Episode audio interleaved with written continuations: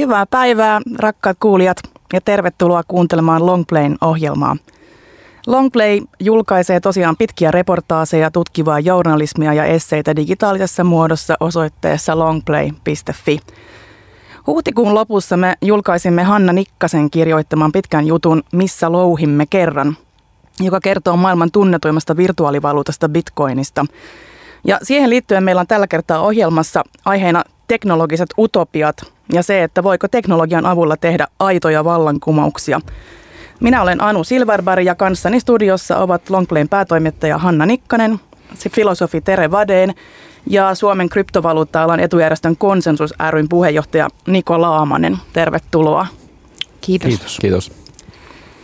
Um, aloitetaan ihan aikojen alusta, eli tässä tapauksessa 20 vuoden takaa. Uh, silloin internet alkoi vasta yleistyä suomalaisissa kodeissa ja tuolloin 20 vuotta sitten nettiyhteys löytyi ehkä noin joka kymmenennestä kodista. Uh, miten siitä netistä silloin 90-luvulla puhuttiin ja mitä odotuksia siihen silloin kohdistui? Muistellaan vähän.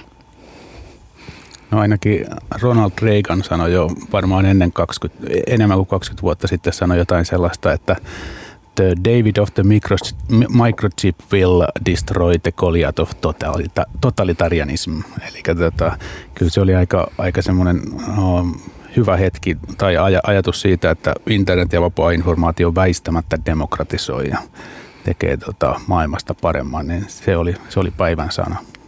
Joo, vastaväitteet oli, mä, mä itse asiassa just luin yhtä juttua, joka kertoi David Bowista ja sen suhteesta teknologiaan. Ja siinä David Bowiehan uskoi, että tämä mullistaa kaiken. Ja ne vastaväitteet, mitä hänelle esitettiin, oli sitten taas sitä, että se on pelkkää teknologiaa, se on vain alusta. Ei pelk, niin kuin, että kaikki, kaikki pysyy ennallaan, vaikka alusta muuttuisi. David Bowie oli toista mieltä. Mua kiinnostaa, mitä David Bowie oli mieltä. Mitä David, se ajatteli, että tapahtuu? No David Bowiehan, tuota, se uskoi, että sisällön tuottajien ja kuluttajien välinen kuilu katoaa. Että maailma demokratisoituu, siis musiikin maailma demokratisoituu, koska yhtäkkiä idolit ovat lähellä kuluttajia, mikä tavallaan ensin tuntuu, että no eihän se ole niin tapahtunut, mutta sitten kun miettii, että miten, minkälaista on nähdä idolinsa Twitterissä sekoilemassa, niin sehän itse asiassa on tapahtunut. niin tuossa suhteessa joo. Ehkä Spotify ei tee sitä ihan sellaiseksi. Mitä Niko tuumaat? Joo, mun mielestä David Bowie oli ihan täysin oikeassa. Nyt oikeastaan tästä on puhuttu aikaisemminkin, niin oikeastaan nyt vasta lohkoketjuteknologiaa ja kryptovaluuttojen myötä niin aletaan pikkuhiljaa lunastaa ehkä sitä internetin alkuperäistä lupausta, mikä oli just maailman demokratisointi, kuka tahansa voi tehdä kauppaa kenen tahansa kanssa, lähettää viestejä vapaasti ja kukaan ei voi siihen puuttua. Sehän ei ole oikeastaan, oikeastaan hirveästi toteutunut vielä. Tietyllä tavalla tietysti informaatio kulkee vapaasti, mutta kuitenkin on vielä paljon sensuuria. On olemassa maita, joista esimerkiksi pääse Googleen laisinkaan. Esimerkiksi Kiina, hyvin, hyvin iso tota, populaatio siellä. Niin lohkoketjuteknologia voi tietysti auttaa, auttaa tällaisessa. Sitten tietysti on muita verkko-ominaisuuksia, niin kuin Tor-verkko esimerkiksi, mitä ei pysty hirveän hyvin kontrolloimaan. Nämä on menossa mainstreamiin kaikki ja, ja tota, lohkoketjuteknologialla on tietysti iso, iso rooli siinä myöskin. Kerrotaanpa nopeasti, mikä on lohkoketjuteknologia, jos kuulijoissamme sattuisi olemaan yksi tai kaksi, jotka eivät tiedä. Nyt se Tere ottaa Kuka haluaa? Kuka ottaa? niin, no siis, jos se voi ajatella näin, että tota, Bitcoin perustuu lohkoketjuun. Se teknologia, millä Bitcoinissa toteutetaan se, että niitä digitaalisia kolikoita ei pysty ei pysty tuota väärentämään eikä pysty käyttämään kahteen kertaan, niin, niin sen teknologian nimi on, on, on lohkoketju. Ja sitten sen jälkeen, kun Bitcoin ikään kuin keksi lohkoketju, niin lohkoketju on ruvettu käyttämään kauhean paljon moneen muuhunkin asiaan. Ja se, se on niin kuin lohkoista koostuva ketju. Ja se, mitä niissä lohkoissa on, niin Bitcoinin tapauksessa siellä on niitä, niitä Bitcoin-transaktioita. Ja sitten tyypit, tyypit laskee tämmöistä lohkoketjua ja pitää sitä kirjaa hajautetusti ympäri maailmaa. Nyt me puhuttiin vallankumouksista ja demokratisoitumisesta. Miten se lohkoketju sen tekee meillä? Mä voin kertoa. Okei. Okay. Tota, meillä on olemassa jo mahdollisuus pitää esimerkiksi äänestys demokraattisessa ähm, valtiossa siten, että sitä ei pysty millään tavalla sitä tulosta muokkaamaan. Eli lohkoketjuteknologiaan perustuen esimerkiksi Bitcoin-verkolla. Se on täysin mahdollista tänä päivänä jo. Kysymys, ehkä kiinnostava kysymys on, miksi sitä yksikään valtio kiinnostunut tekee on, on ehkä semmoinen, mihin voisi vois, vois tota itse kukin miettiä, että onko intressejä valtioilla täysin läpinäkyvään muuttamattomaan äänestystulokseen. Niin mä sanoisin sen tavallaan niin tuosta Bitcoin-esimerkistä sen vallankumouksen potentiaalin sillä että, että Bitcoin osoitti sen, että rahaa voidaan tehdä ilman keskuspankkia. Ja silloin se keskus, mitä ilman voidaan tehdä, niin on se keskuspankki.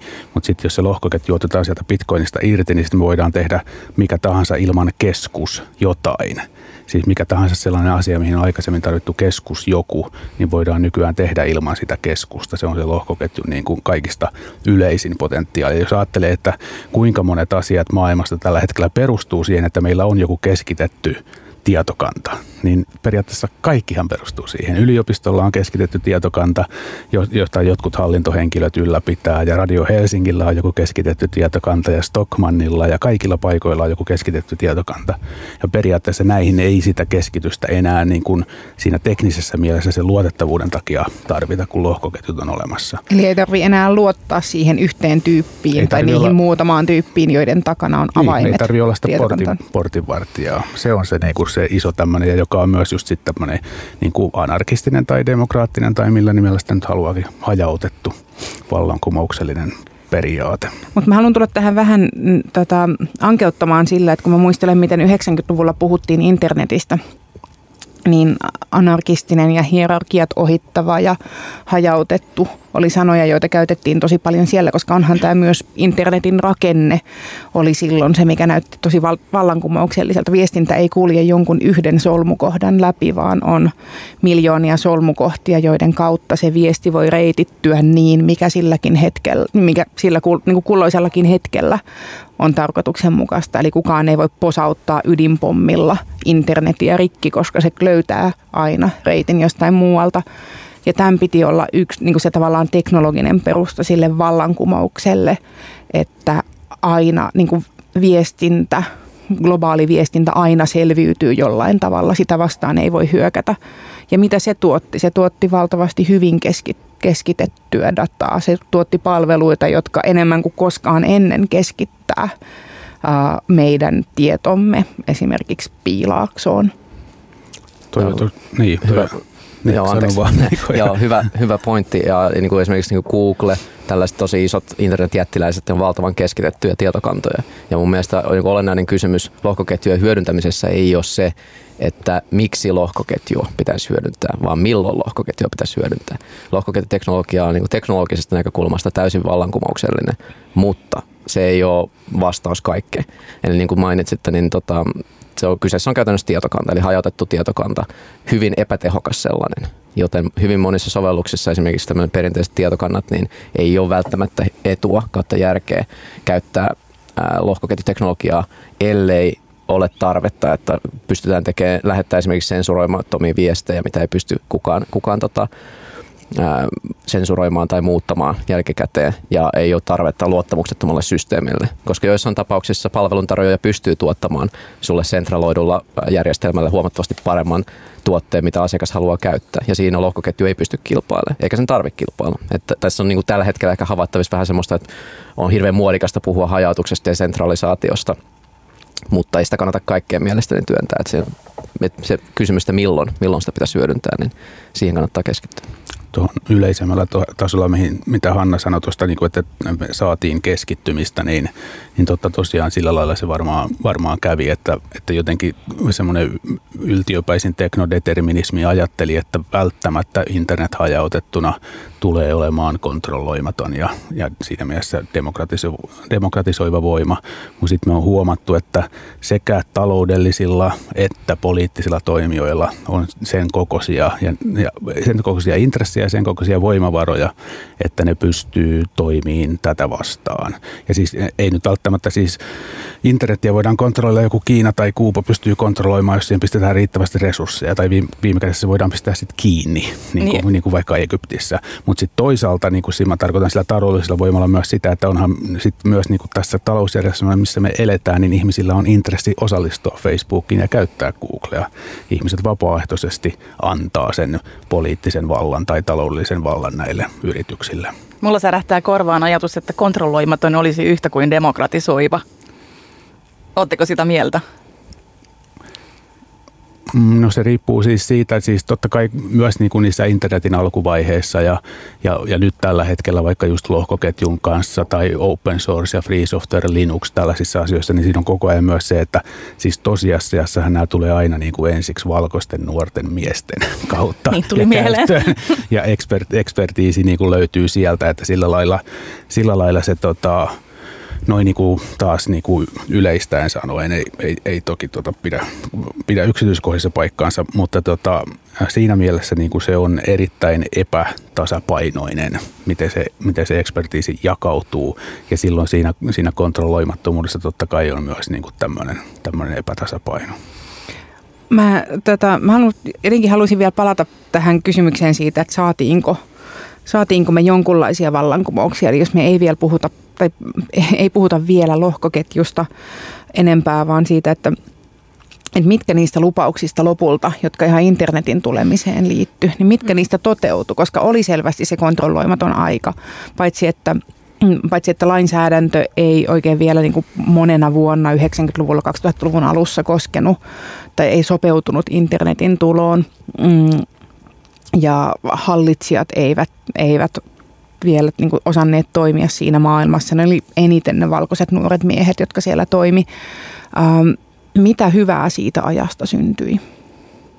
Informaatio on mennyt täydellisesti internettiin, se on saatavilla kenelle tahansa, jolloin tietysti palveluntarjoaja tarjoaa sen internetin. Et siinä mielessä tietysti internet on sentraloitu, koska palveluntarjoajat suurimmalle osalle jakelee sen internetin ja palveluntarjoajat on sentraloituja pisteitä, jotka pystytään sammuttaa ja joita pystytään kontrolloimaan. Tietysti on teknologioita, joilla voi, voi tota, näitä kiertää, mutta se on tietysti tavallisen käyttäjän ulottumattomissa hyvinkin pitkälti, mutta noin niin kuin yleisesti ottaen sanoisin, että suurimmalla osalla maailman ihmisistä on mahdollisuus saada tietoa mistä tahansa aiheesta. Voit esimerkiksi MIT-yliopiston kurssit, ainakin en tiedä onko kaikki, mutta ainakin suuri osa on vapaasti saatavilla netissä.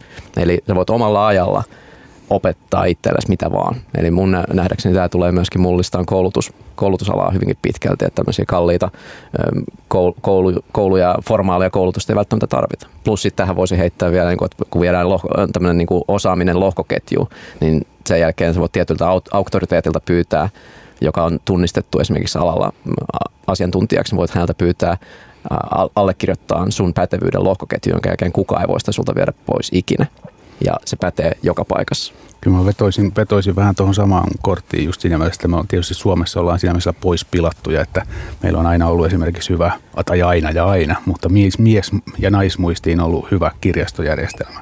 Mutta tota, siis aika monessa paikassa maailmalla on niin semmoinen ajatus, että tietosanakirja on kenen tahansa saatavilla koska tahansa, niin se on aika iso ja mullistava juttu. Kyllä tie, tietoa mm, voi ainakin teoriassa kuka tahansa, vaikka nyt ei ehkä kuitenkaan käytännössä kuka tahansa maapallolla saada. Uh, Mutta tavallaan se, mä muistan sen, sen lupauksen silloin, että sitten netissä kaikki voivat esittää mielipiteitä ja kaikki äänet pääsevät kuuluviin.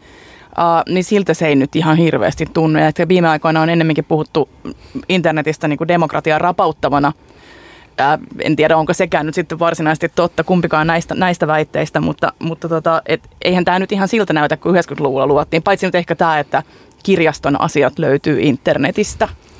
Mutta mä oikeastaan toho, mä luulen, että me myös sokeudutaan aika nopeasti tavallaan sellaisille saavutetuille eduille, mm. ähm, koska yksi asia, joka tuntui kymmenen vuotta sitten aika ällistyttävältä, oli sellainen niin kuin vertaistuen mahdollisuus, joka internetissä oli. Ja mä oon mm. lähes unohtanut tämän ajatuksen itse, koska siihen on tottunut, että totta kai se on.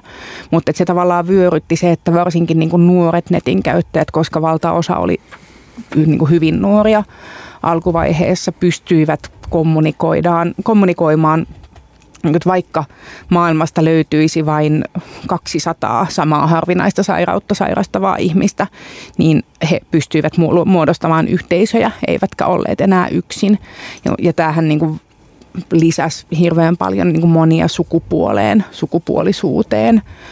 Uh, tota, mielenterveysongelmiin, tällaisiin asioihin, jotka oli aikaisemmin olleet äärimmäisen eristäviä, kun ihmiset oli vain omissa fyysisissä pienissä yhteisöissään ja aina se koulun ainoa homo tai koulun ainoa psoriaatikko tyyppisesti, niin yhtäkkiä heillä oli niin kuin kaikkialla ihmisiä, joilla oli jotkut samat peruskokemukset.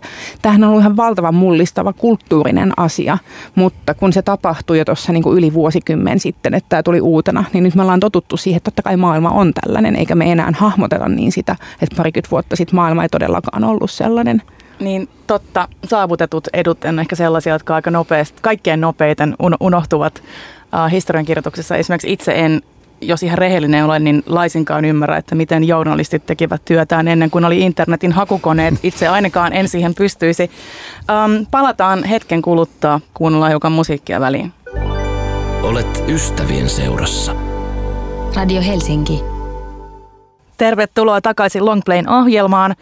Minä olen Anu Silverberg ja kanssani täällä studiossa ovat Longplayn päätoimittaja Hanna Nikkanen, filosofi Tere Vadeen – ja Suomen kryptovaluutta-alan etujärjestön konsensus ryn puheenjohtaja Niko Laamanen. Aiheena meillä on teknologiset utopiat, eli se, että voiko teknologian avulla tehdä vallankumouksia, ei sen vähempää. Hanna kirjoitti huhtikuussa Longplaylle pitkän jutun Missä louhimme kerran, joka kertoo maailman tunnetuimmasta virtuaalivaluutasta Bitcoinista. Sekin oli alun perin varsin anarkistinen vallankumoushanke. Mitä se tavoitteli? No, mm, mä muistan itse sen ajan, kun bitcoinia, niin kun ensimmäiset kerrat kuulin bitcoinista ja mä kuulin siitä sellaisten tuttujen kautta, jotka oli niin hyvinkin sellaisia niin yksilönvapaus, anarkohenkilöitä, joita niin kuin kiinnosti hurjasti teknologia ja sitten finanssialan vapauttaminen, rahan vallan murtaminen, sellaista niin kuin semihippeilyä. Uh, mutta se niin kuin tavallaan se oli teknologia, joka näytti tarjoavan mahdollisen, mahdollisuuden sellaiseen niin kuin hierarkioiden, niin kuin vallan rakenteiden kiertämiseen ja sellaiseen, että, että pystyisi luomaan – niin kuin vaihdon järjestelmiä, pystyisi luomaan rahataloutta, joka olisi riippumatonta valtiosta ja keskuspankeista ja, ja, jos, ja, ja siis myös liikepankeista. Ähm, että se ei ollut niin kuin, se ei ollut sellainen lainkaan mikään varsinaisesti salonkikelpoinen hanke, vaan että siihen niin kuin lähdettiin silleen aika torvetsoiden, että nyt tehdään jotain, joka haastaa kaiken sen, mikä tavallaan finanssikriisin myötä oli näyttänyt toimimattomuutensa tässä meidän talousjärjestelmässä. Syntyykö Bitcoin nimenomaan ikään kuin vastineena finanssikriisille tai niin kuin siihen kukoistamaan? Mä luulen varmaan, että tota, että se olisi syntynyt joka tapauksessa, siis että se historia, se, ne, niin kuin, ne sellaiset niin kuin teknologia-utopialiikkeet, mistä se ponnisti, niin nyt oli joka tapauksessa ollut jo olemassa. Että eihän se mitenkään niin kuin historiatonta tai uutta siinä vaiheessa sillä tavalla ollut, mutta varmaan se, että se löysi vastakaikua, niin se hyöty tosi paljon siitä, että tavallaan sekä vasemmalla että oikealla noin niin kuin poliittisesti oli aika paljon ihmisiä, joilla oli hyvin vahva olo siitä, että tämä nykyinen järjestelmä ei ole luotettava. Se ei katso niin kuin yksilön, se ei katso ihmisen perään. Niin ja niin kuin Niko viittasi ekalla jaksolla, niin oli siellä myös koko ajan se paine, että internetiltä on ikään kuin puuttunut oma raha. Ja internetaktivistit on koko ajan niin kuin tuntenut jonkinlaista tota, to, jonkinlaista tota, painetta siitä, että just se mikromaksujen ja internetin oman rahan puutteellisuus on se syy, minkä takia sit internetiä on pystytty ikään kuin, internetin vallankumouksesta potentiaalia on pystytty kammitsoimaan just sen takia, että ne maksut menee tällaisten keskitettyjen, keskitettyjen järjestelmien kautta. Ja sikäli, sikäli se unelma on ollut siellä koko ajan, että pitäisi saada sellainen hajautettu maksujärjestelmä, mitä niin kuin PayPalit ja muut tällaiset ei ole sitä pystynyt tarjoamaan. Niin, ja tavallaan olihan se sitäkin aikaa, että oltiin just, oli siirrytty kir- kirjeiden lähettelemisestä sähköposteihin ja pikaviestimiin siihen, että niin kuin pystyy olemaan yhteydessä maapallon toiselle puolelle ikään kuin se tyyppi olisi viereisessä huoneessa, uh, niin, niin se varmaan lisäsi sitä oloa siitä, että on aika kontrasti, että rahaa ei pysty lähettämään, no, kauppaa se, ei voi käydä samalla no, tavalla välittömästi. koska rahakin on tosiasiassa niin kuin digitaalinen, siis eurojakin on digitaalisessa muodossa, onko se nyt 70 kertaa enemmän kuin fyysisessä muodossa tai jotain tällaista, niin miksei semmoista nyt sitten mukaan pystyisi lähettämään puhelimesta puhelimeen, on se nyt ihan niin kuin sillä jo hölmö lähtökohta. Joo, tästä just keskusteltiin meidän edellisessä talkshowssa myöskin, missä puhuttiin digitaalisesta eurosta esimerkiksi. Mutta vastatakseni tuohon, tota, että syntyykö bitcoin vastauksena tähän tota, talou- talousongelmiin, niin kyllä. Kyllä syntyi. Toisaalta siis ää, digitaalista valuuttahan on kehitetty varmaan yhtä pitkään kuin internetiä ja ehkä jopa pidempäänkin hyvin, hyvin, hyvin pitkällisesti, mutta Bitcoinin tässä Genesis-blogissa, eli ensimmäinen blokki, joka on ikinä mainattu, niin sieltä voi netistä käydä googlaamassa, että minkälainen viesti sinne on Satoshi Nakamoto, joka on tämä alkuperäinen pseudonyymi Bitcoinin kehittäjä jättänyt. Muistaakseni se meni jotenkin niin, että on the brink of second bailout of banks, jotakin tämän tyyppistä. En, en nyt ihan tota, muista tarkkaa, mutta kannattaa tsekata se. Eli, eli Bitcoin itsessään on ihan selkeä vastaisku ollut ja ajoitettu just tarkalleen siihen kohtaan 2008 vuoden loppuun, kun muistaakseni tämä julkaistiin tämä white paper ja 2009 sitten lähti, lähti pyörimään, eli ensimmäinen blokki louhittiin.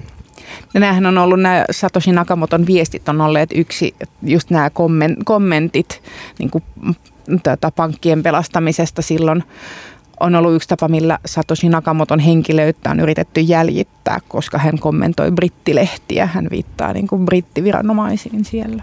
Niin tämä Bitcoinin kehittäjä Satoshi Nakamoto, joka kiinnostaa nyt minuakin aivan tavattomasti juuri sen takia, että hän on niin mysteerinen. niin kukaan ei tiedä, kuka hän on tai keitä he, keitä he ovat. Kaikenlaisia pieniä tiedonjyväsiä on, kuten että hän viittaa brittilehtiin. Uh, toimiko hän ehkä salanimellä mielestänne sen takia, että se on jännempää vai, vai onko ehkä ollut harrastajilla jotain sellaista epäilystä, että viranomaiset ei salli tämän tyyppistä toimintaa, jos, jos Nakamoto menee ihan naamallansa internettiin? Mä näkisin, että Bitcoin ei olisi pystynyt menestyyn laisinkaan, jos Satoshi Nakamoto olisi tunnettu henkilö. Ai jaa, miksi?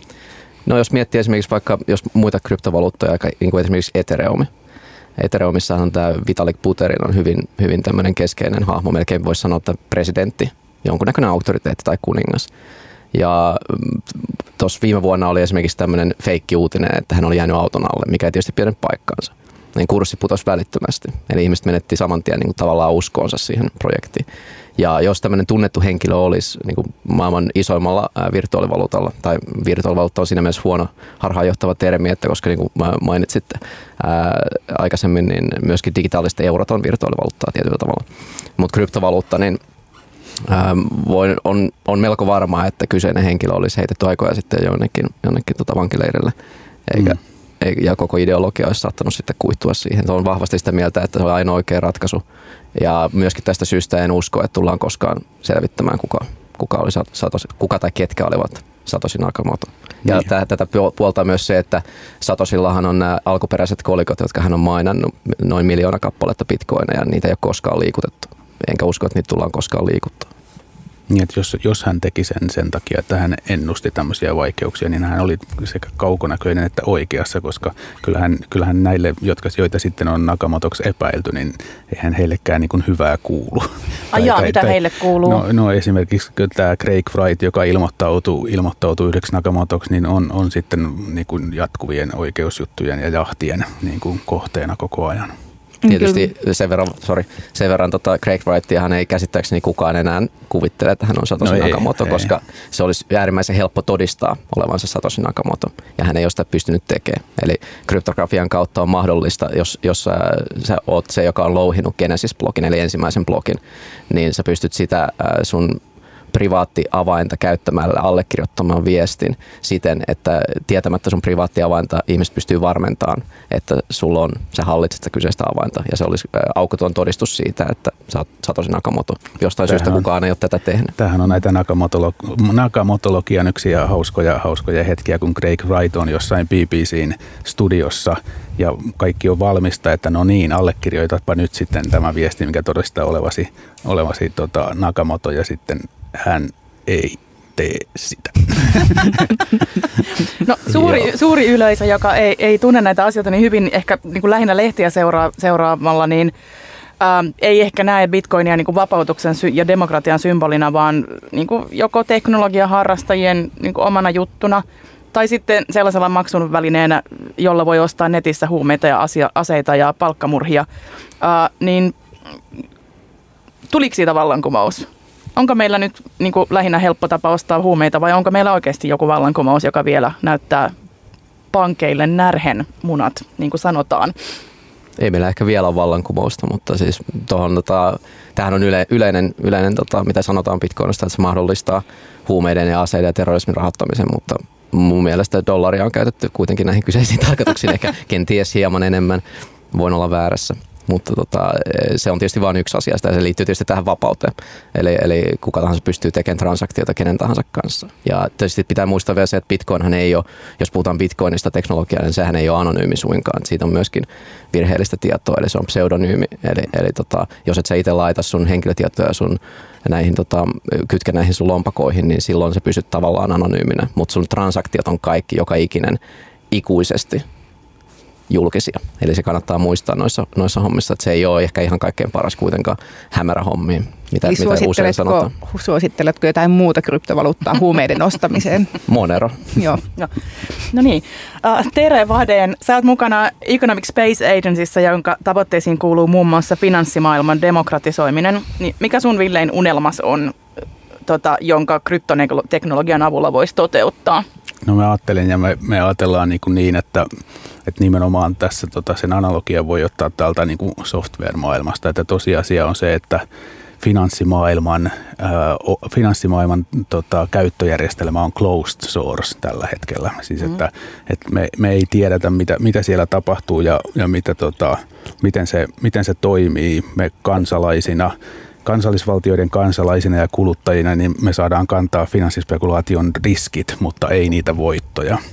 Ja tavallaan se mahdollisuus, mikä nyt tässä on aukeamassa, on se, että just, että Bitcoin on eräällä tavalla designattu raha, johon on, johon on sitten tehty tiettyjä designpäätöksiä, niin kuin se, että niitä louhitaan aina maksimissaan se 21 miljoonaa ja, ja tota, blokki syntyy tietyn aikavälin päästä ja, ja niin edelleen. Ja sitten tämä pseudonyymiys ja niin edelleen. No sitten voidaan designata toisenlainen. Voidaan designata semmoinen niin kuin Monero, joka on sitten vahvemmin anonyymi. Tai sitten voidaan disata kokonaan toisenlainen raha. Esimerkiksi että sen arvo pysyy koko ajan tasaisena eikä muutu eikä, eikä tota, heilu. Niin tämä on se mahdollisuus, mikä meille niin kuin aukeaa näiden kryptovaluuttojen tai kryptoekonomian kautta, että me päästään, saadaan jonkinlaista pääsyä siihen finanssitalouden käyttöjärjestelmän hakkaamiseen, hakkeroimiseen. No Niko, minkälaisesta vallankumouksesta sä unelmoit tällä hetkellä No. lohkoketjulla taitaa olla jotain tekemistä sen kanssa.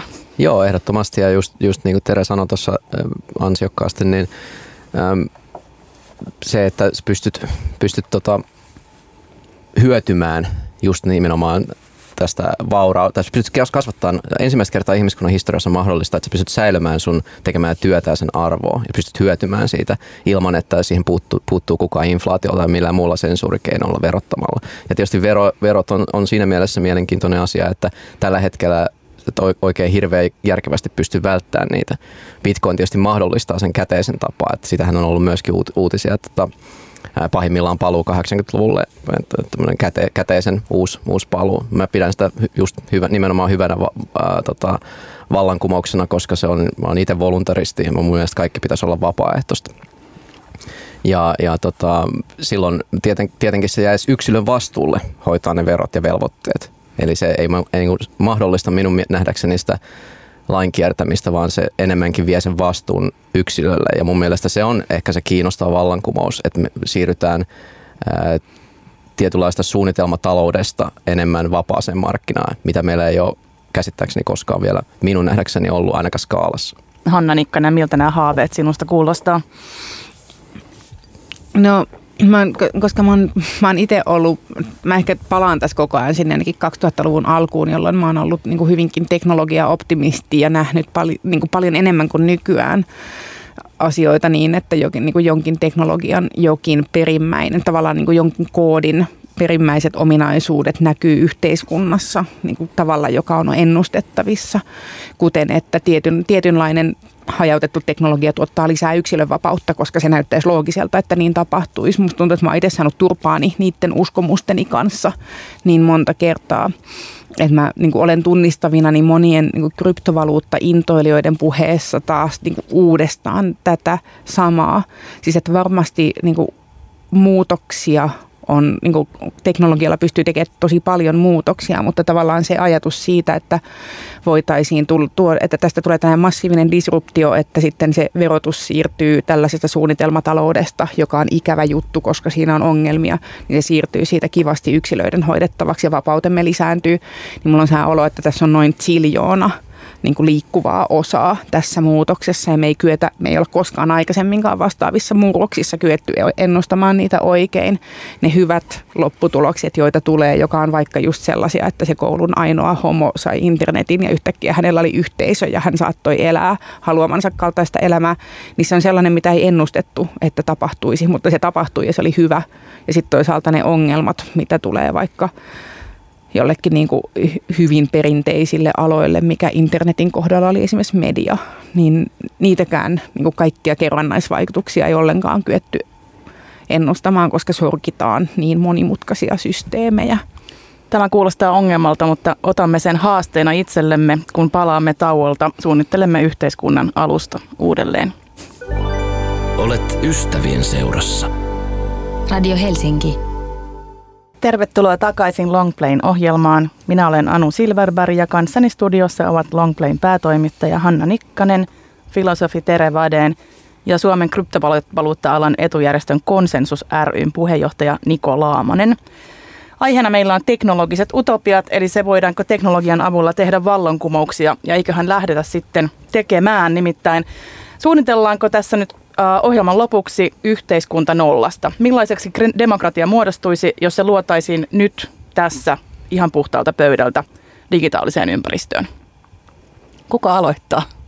No varmaan ainakaan jengi siis, jos ajattelee nyt tämmöistä paikkaa kuin Suomen kaltaista paikkaa, niin tuntuisi aika niin kuin ihmeelliseltä, jos lähdettäisiin nyt suunnittelemaan demokratiaa, että, että päätetään näistä asioista ja äänestetään ja odotetaan nyt vaikka öö, neljä vuotta, että äänestetään seuraavan kerran. Ei siinä mitään, mitään tolkkua, miksi, miksi ne välit olisi sellaisia, miksi ne muodostuisi tollaisiksi.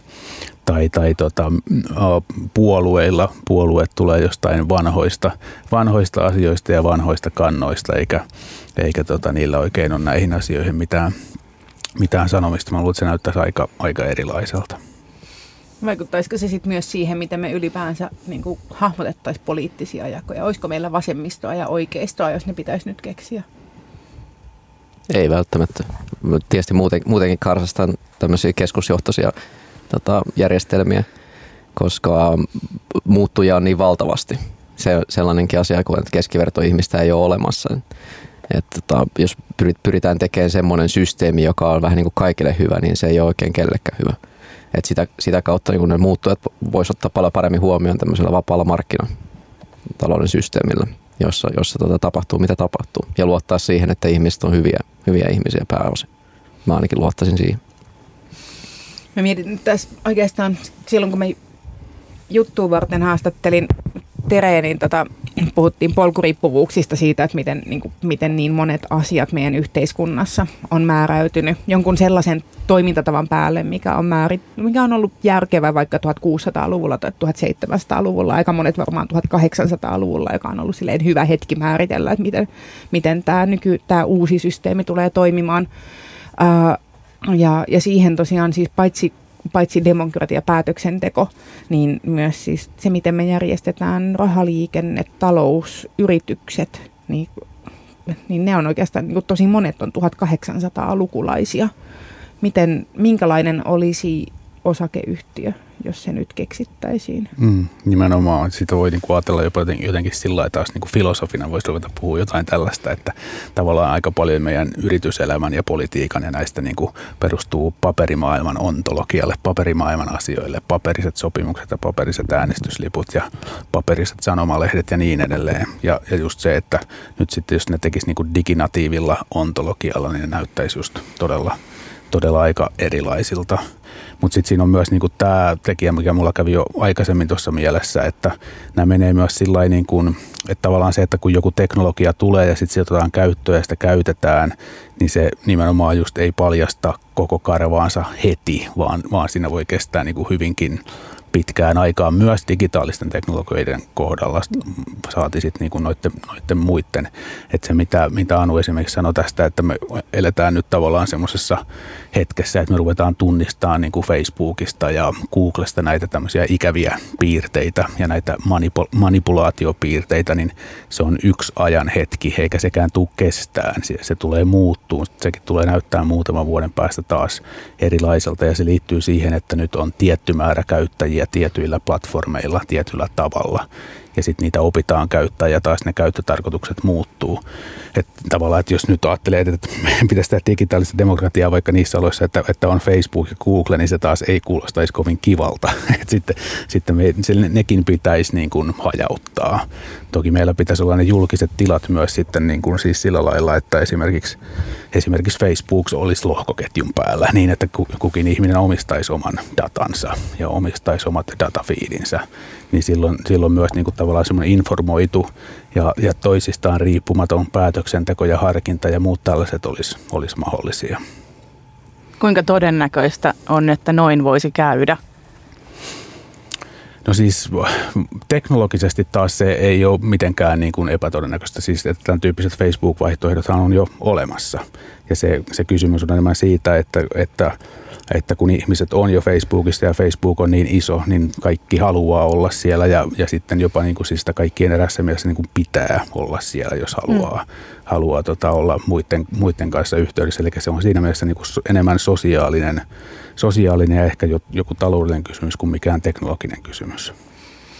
Ja on niin, ja tavallaan toisaalta se, että se, että jostain, jostain järjestelmästä, varsinkin sellaisesta, joka kattaa miljoonia ihmisiä, että siitä saadaan käytettävä ja järkevä ja hyvä, niin sehän niin kuin edelleen maksaa rahaa. Se ei ole edelleenkään sellainen asia, jonka joku yhdessä iltapäivässä sutasee, joten on vaikea jos ajatellaan, että tehtäisiin joku julkinen, joku kunta toteuttaisi oman Facebookinsa niin kunnan resursseilla ja sanoisi, että käyttäkää mieluummin tätä, että tässä on demokraattiset kontrollit tähän systeemiin, niin eihän ihmiset menisi sinne sen takia, että se olisi ihan kauhea mustavalkoinen.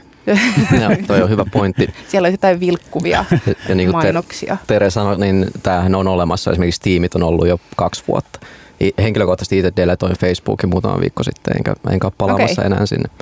Ja tota, ihan niin kuin sanoit Hanna, niin tota, Steamit on ihan kauhea käyttää. Ei sinne, se mainstream-adaptaatio ei tapahdu ennen kuin se on parempi kuin Facebook. Se on ihan aivan päivänselvä asia, mutta se tapahtuu. Se tulee tapahtua. Kehitys on hitaampaa, koska malli on desentraloitu. Eli siellä ei ole tosiaan tämmöistä hallituksen kokousta, joka päättää, että nyt tehdään näin ja näin ja näin. Ja siellä ei ole budjettia välttämättä, joka, joka sitten tota, maksetaan ammatti, ammattilaisille, jotka tekee siitä hyvän tuotteen.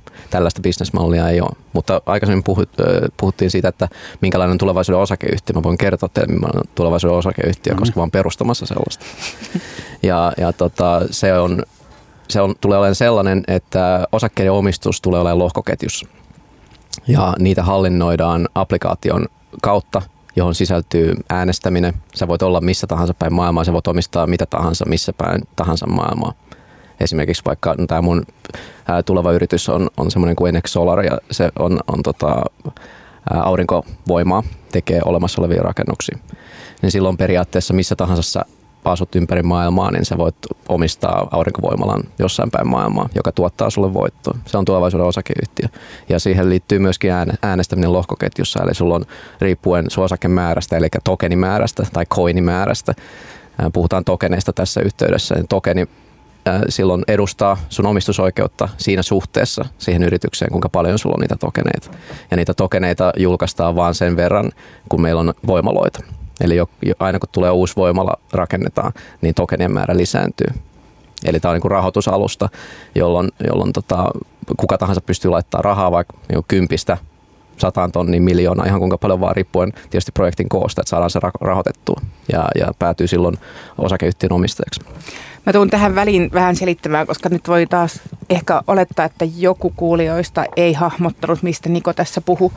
Ähm, eli kryptovaluuttojen myötä on tullut myös tällainen niin kuin, uusia rahoitusmalleja yritystoiminnalle.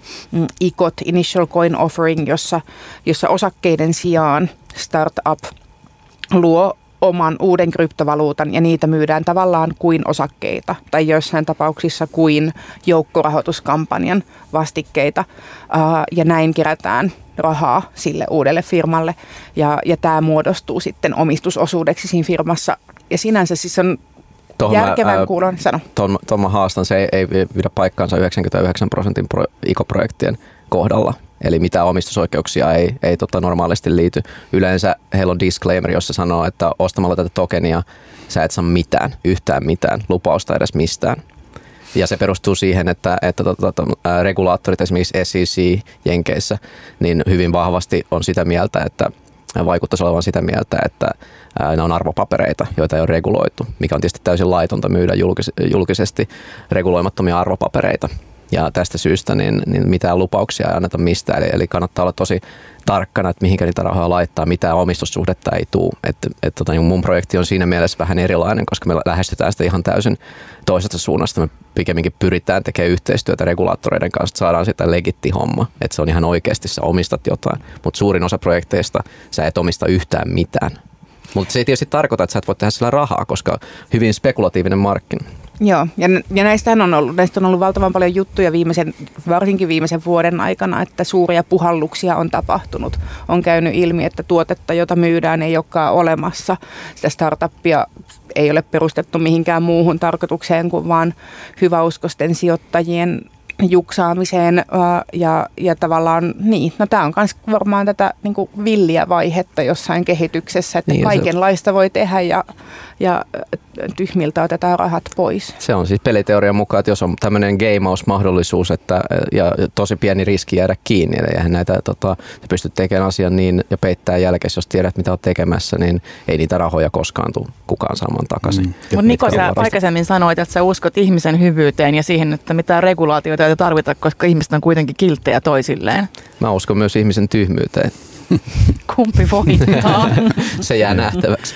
Kyllähän Mutta, toi, niin, toi myös niin kuin tavallaan tämä just nyt, mikä, mistä tässä puhuttiin, niin kuin tämä, että ikoja on paljon sellaisia, mitkä ehkä antaa semmoisen kuvan, että tässä tulee omistusosuutta, mutta siellä tosiaan disclaimerissa lukee, että mitään ei tule, niin tietysti on myös just sellainen mikä nyt sitten monen, monen niin teknologiaa ide, ideaaliselta, ihanteelliselta pohjalta kehittävän kannalta kuulostaa myös niin kuin aika ikävältä tai siis semmoiselta lois, loiskiehunnalta, joka saisi vaikka loppua. Siis ongelmahan on nähdäkseni siinä, että se sama syy, mitä varten ihmiset edelleen lottoo ympäri maailmaa. Ihmiset etsii sitä äkkärikastumista, että pääsisi tavallaan oravan pyörästä ja näin ja haluaa ostaa asioita ja muuta, mihin heillä on mahdollisuutta. Mä ymmärrän sen. Ja mikä kryptovaluutat tällä hetkellä tarjoaa, varsinkin ikot, niin valtavia, valtavia. Esimerkiksi viime vuonna, jos katsoo niin parasta menestyjää, niin muistaakseni se nousi yli miljoona prosenttia tammikuusta vuoden loppuun. Aivan käsittämätöntä. Ja, ja tota, tämmöinen tietysti houkuttelee ihmisiä, koska se on huomattavasti todennäköisempää kuin lottoaminen esimerkiksi päästä rikkauksiin käsiksi tätä kautta. Mutta siinä, siinä tota, mun nähdäkseni niin ne oppirahat tulee jokaisen henkilökohtaisesti maksaa ja olen myös itse maksanut, maksanut tota tästä, että kun on, on lähtenyt mukaan sen kummemmin selvittelemättä projekteihin ja, ja tota, ne on mennyt sitten nollaan tai lähelle nollaan, niin, niin suosittelen kaikkia tekemään oma tutkimustyö eikä uskoa kenenkään puheita. Joo, yksi, kun mä haastattelin juttua tota, missä Louhimäki juttua varten aika paljon ihmisiä, jotka on toiminut pitkään kryptovaluutta-alalla, niin moni toisti sitä, että sen minkä on tässä ainakin vuosien varrella nähnyt on se, että siinä vaiheessa kun kurssit alkaa nousta ja laskea ihan villisti, niin samat psykologiset ilmiöt tulee niin kuin sekä rikkaiden että köyhien, että kokeneiden että kokemattomien sijoittajien kohdalla peliin. Että ihmiset alkaa tehdä sekopäisiä valintoja silloin, kun niille sanotaan, että tiedätkö, että tämä yksi juttu nousi just miljoona prosenttia, että, että tota, oisitko valmis laittamaan, niin panttaamaan talous, niin yllättävän moni niin kuin hyvinkin kokenut ihminen on siinä ihan, että hep kyllä, että laitetaan vaan, koska se ajatus siitä, että voisi saada täyden taloudellisen vapauden loppuelämäkseen, niin se on niin houkutteleva, että, että se vähän ohittaa aivot. Tuohon liittyen anekdootti just teille luin Twitteristä, siellä oli tota äänestys, että kumman ihmiset mieluummin ottaisi sataprosenttisen varma miljoona vai 50-50 chanssi saada miljardi. Niin, Miten päättyi? No se oli aika tiukka, olisiko ollut 51 prosenttia sen tota, loton kannalla, mutta silti mm. enemmistö. Tere Vaden, sä oot tutkimuksissa perehtynyt erilaiseen niin kuin digitaalisen maailman mahdollisiin kehityskulkuihin, että mitä, mitä, mitä voi tulla. Niin jos me ajatellaan nyt vaikka tästä kymmenen vuoden päähän, niin millaisia mahdollisuuksia sä näet, että meillä silloin on? No mun mielestä kaikista todennäköisin on joku, joku sellainen, että samalla kun niin kuin internetistä ei toteudu se kaikista hienoin lupaus, mutta toteutuu kuitenkin jotain kivaa, jotain kivaa pikkukoulujen tota, seksuaalisille vähemmistöille ja, ja, ja, ja tota, tietokirjan janoisille – niin, niin sama, sama on niin mun, mun veikkaus mä niin tämän, tämän lohkoketjutun jutun kannalta esimerkiksi, että me ei saada ihan sitä täyttä lupausta, mutta se varaan aika paljon siitä joku semmoinen tärkeä osuus. esimerkiksi just niin kuin mä, mä luulen, että just nimenomaan niin kuin näin, tämän taloudellisen toiminnan, vaikka just yhtiöiden järjestäytymisen ja, ja tällaisen niin kuin, se tulee muuttuu, niin se tulee muuttuu todennäköisesti just paljon ennen, ennen kymmentä vuotta, kymmentä vuotta jo. Ja siinä mielessä tavallaan niin kuin se on aina tällainen jonkinlainen, jonkinlainen balanssi, että, että Bitcoin lupaa sitä, sitä täyttä vapautta tai kryptovaluutat lupaa sitä täyttä valuutta, vapautta, mutta se mitä sieltä saadaan on sitten joitain tiettyjä hienoja niin kuin yksittäisiä tapauksia, vaikka niin kuin miten Bitcoin pelasti Wikileaksin tai, tai jotain tällaista. Että samalla lailla kymmenen vuoden päästä niin me saadaan jotain, jotain sellaista. Esimerkiksi vaikka nyt sitten toivottavasti lohkoketjut pelastaa aurinkoenergian niin kuin bu- boomin tai jotain tällaista. Joku, joku tällainen tulee tapahtuun, mutta ei ihan sitä koko, koko vallankumousta. Jos teidän pitäisi nyt valita joku yksi, edes yksi, mikä tulee toteutumaan Hanna ja Niko, niin mikä se olisi? Mun nähdäkseni tota, tämmöinen taloudellinen itsemääräämisoikeus tulee, tulee toteutumaan ihan varmasti, koska sitä ei pysty pysäyttämään. Sitä ei pysty, jos ihmiset haluaa, että heillä on, he pystyy itse määräämään omasta taloudesta, omista rahoista ja kukaan ei voi sitä ottaa pois. Ihmiset tajuaa sen, niin, niin tota, se, se, sitä tullaan käyttämään. Se ei, se ei tule meneen pois. Ja se voi olla, että se teknologia on joku muu, se ei välttämättä ole Bitcoin, mutta, mutta se, on, se, on, se juna meni jo, että sitä ei pysty pysäyttämään. Mä uskon, että sellaiset arkiset kokemukset esimerkiksi osakkeiden ostamisesta, asunnon ostamisesta, sijoittamisesta tulee muuttumaan tosi paljon smoothimmaksi ja helpommaksi. Ei välttämättä sen takia, että kaikki yritykset muut, niin muuttaa perustavanlaatuisesti toimintatapaansa, mutta se, että tulee paine virtaviivaistaa ja tehostaa ja luopua sellaisista kaikista niin kuin hankalista osakekirjan lähettelyistä, kun ostetaan asuntoa tai, tai viiveistä. Ihan siksi, että se paine on olemassa, että, että niin kuin huomautetaan, että tämähän alkaa olla kuluttajista vähän hölmöä, että tämä on edelleen, edelleen näin hidasta, niin se silloin jo perinteisetkin pankit ja, ja näin joutuu muuttamaan toimintatapojaan. Viiden vuoden päästä varmasti asunnon ostaminen on sikapaljon helpompaa kuin nyt. Sitä odottelemme. Kiitos Hanna Nikkanen, Tere Vaden ja Niko Laamonen ja kiitos kuulijat. Me palaamme tänne radioon taas kahden viikon kuluttua ja siihen asti kaikki ohjelmamme löytyvät podcastina Radio Helsingin sivuilta. Ja kaikki Longplayn pitkät tutkivat ja maailmaa taustoittavat jututhan löytyvät edelleen osoitteesta longplay.fi.